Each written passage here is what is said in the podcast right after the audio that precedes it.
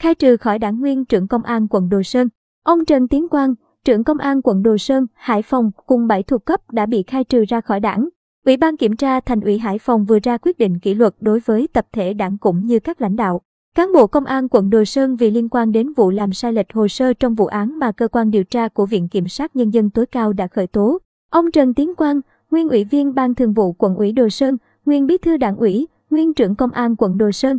đã vi phạm quy chế làm việc của đảng và công an, thiếu trách nhiệm, buông lỏng trách nhiệm, thiếu kiểm tra giám sát đối với các tổ chức đảng, đảng viên, cán bộ chiến sĩ. Để xảy ra vụ việc nghiêm trọng tại công an quận Đồ Sơn trong quá trình giải quyết vụ việc sử dụng trái phép chất ma túy xảy ra tại quán karaoke Hải Sơn 86, ông Quang đã có hành vi chỉ đạo làm sai lệch hồ sơ vụ việc, bị cơ quan điều tra của Viện Kiểm sát Nhân dân tối cao khởi tố, bắt tạm giam và bị Bộ trưởng Bộ Công an kỷ luật bằng hình thức tước danh hiệu Công an Nhân dân. Căn cứ các quy định của đảng về xử lý những sai phạm, Ủy ban Kiểm tra Thành ủy đã báo cáo, đề nghị Ban Thường vụ Thành ủy Hải Phòng xem xét,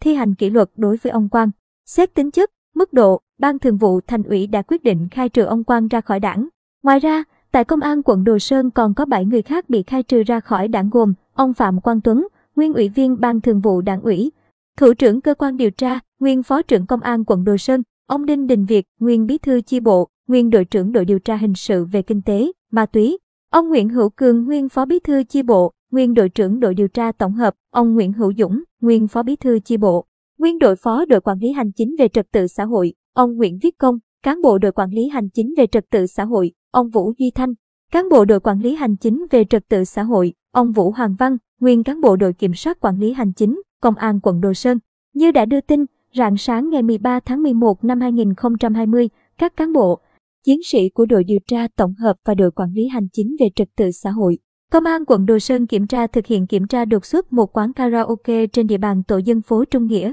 phường Hợp Đức, quận Đồ Sơn, đã phát hiện 28 người có dấu hiệu sử dụng trái phép chất ma túy. Tại hiện trường, lực lượng công an thu được một số viên màu hồng và bột trắng nghi là ketamine. Sau khi thu giữ tăng vật, lập biên bản hiện trường, đến 6 giờ cùng ngày, 28 đối tượng được di lý về công an quận Đồ Sơn để lấy mẫu xét nghiệm. Kết quả, 25 trên 28 đối tượng dương tính với chất ma túy. Sau đó, các cán bộ công an quận Đồ Sơn tiếp tục lấy lời khai, điều tra vụ việc. Tuy nhiên, đến đầu giờ chiều cùng ngày, Thiếu tá Nguyễn Hữu Cường, phó đội trưởng đội điều tra tổng hợp chỉ đạo cấp dưới của mình là thiếu tá Trịnh Văn Khoa dừng lấy lời khai để những người bị tạm giữ gọi điện cho người thân. Bắt đầu từ tối đến 22 giờ 30 phút ngày 13 tháng 11, lần lượt toàn bộ những người bị bắt giữ được cho về nhà. Khi thấy vụ việc có dấu hiệu vi phạm pháp luật nghiêm trọng, Thiếu tá Trịnh Văn Khoa làm đơn tố cáo vụ việc tới cơ quan điều tra của Viện Kiểm sát Nhân dân tối cao, đồng thời xin ra khỏi ngành.